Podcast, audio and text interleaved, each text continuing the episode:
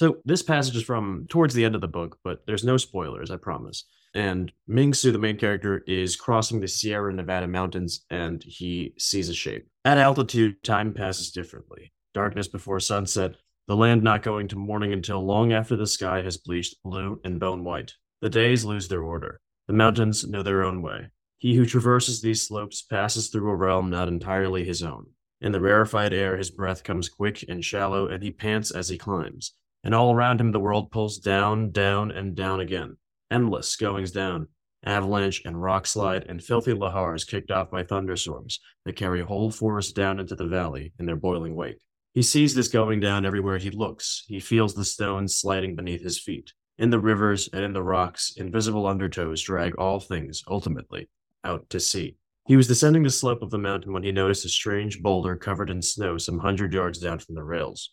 When he reached it, he saw that it was a man, clearly dead, though for how long Ming couldn't tell. The body was frozen solid, the man's skin bleached a ghastly white by sun and ice. Whatever snow cover had sheltered the body from thaw must have only recently receded. A wind sidled along the snowdrifts as Ming regarded the shape. Even in the absence of color in the dead man's face, Ming could see that he was Chinese. Rags clung to his body in tatters. Scavengers had plucked out his eyes and tongue. His throat had been bloodied ages ago by some carrion eater, and the blood had frozen before it could dry, as a violent smear of red ice welded to alabaster skin. He stared up with sightless sockets at the infinite blue of the Sierra sky. Ming guessed the man was no more than twenty. He brushed a thin covering of snow from a nearby stone and sat down, gazing at the dead man.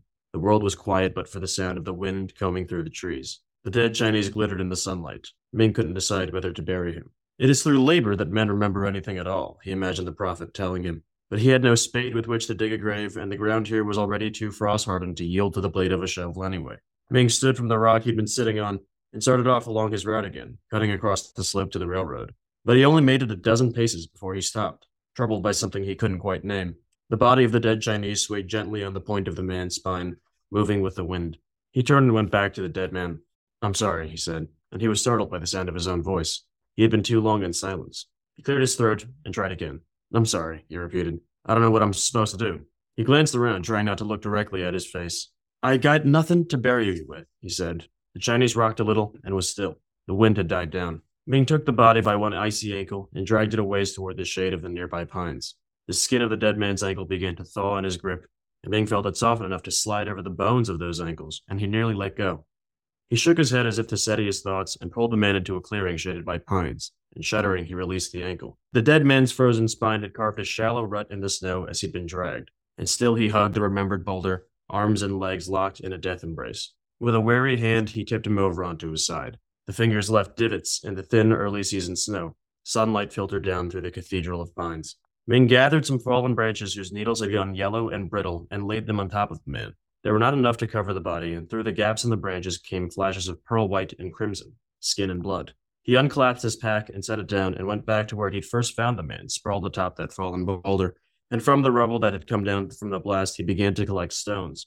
When his arms were full, he returned to the body and heaped the rocks on the dead Chinese. It was not enough. Still, the man's ghoulish face gazed through the trees. Ming needed more stones. It took him six trips, each time returning laden with stones, before he had enough to cover him. He kicked his boots into the trunk of a pine to work blood back into his feet, and he shoved his hands into his pockets to warm, clenching and unclenching them. When he had regained feeling enough, he drew his hands from his pockets and sat down cross legged by the body obscured with fallen branches and with stones. The man's arms and legs were locked in their sockets, and try as he might, he could not move them, could not force the Chinese's frozen legs to lie down straight nor cross his thin wrists over his sunken chest. The body might as well have been carved from stone. Ming placed a branch over the man's hollow eye sockets and used the remaining ones to fill the empty space between the limbs that the boulder had once occupied. Now he began to build a great cairn, stone locked against stone, a heap of fractured granite and black shale and waxy chips of green gray chert. By the time he was finished, the sky was beginning to darken, the temperature dropping with each passing moment, and he gazed upon the cairn in the deepening evening. He opened his mouth to say something, hail and farewell perhaps, but could find no words. He wondered if the dead Chinese beneath the stones would have been able to understand him in life. He wondered if he had family across the sea, waiting for word of his successes.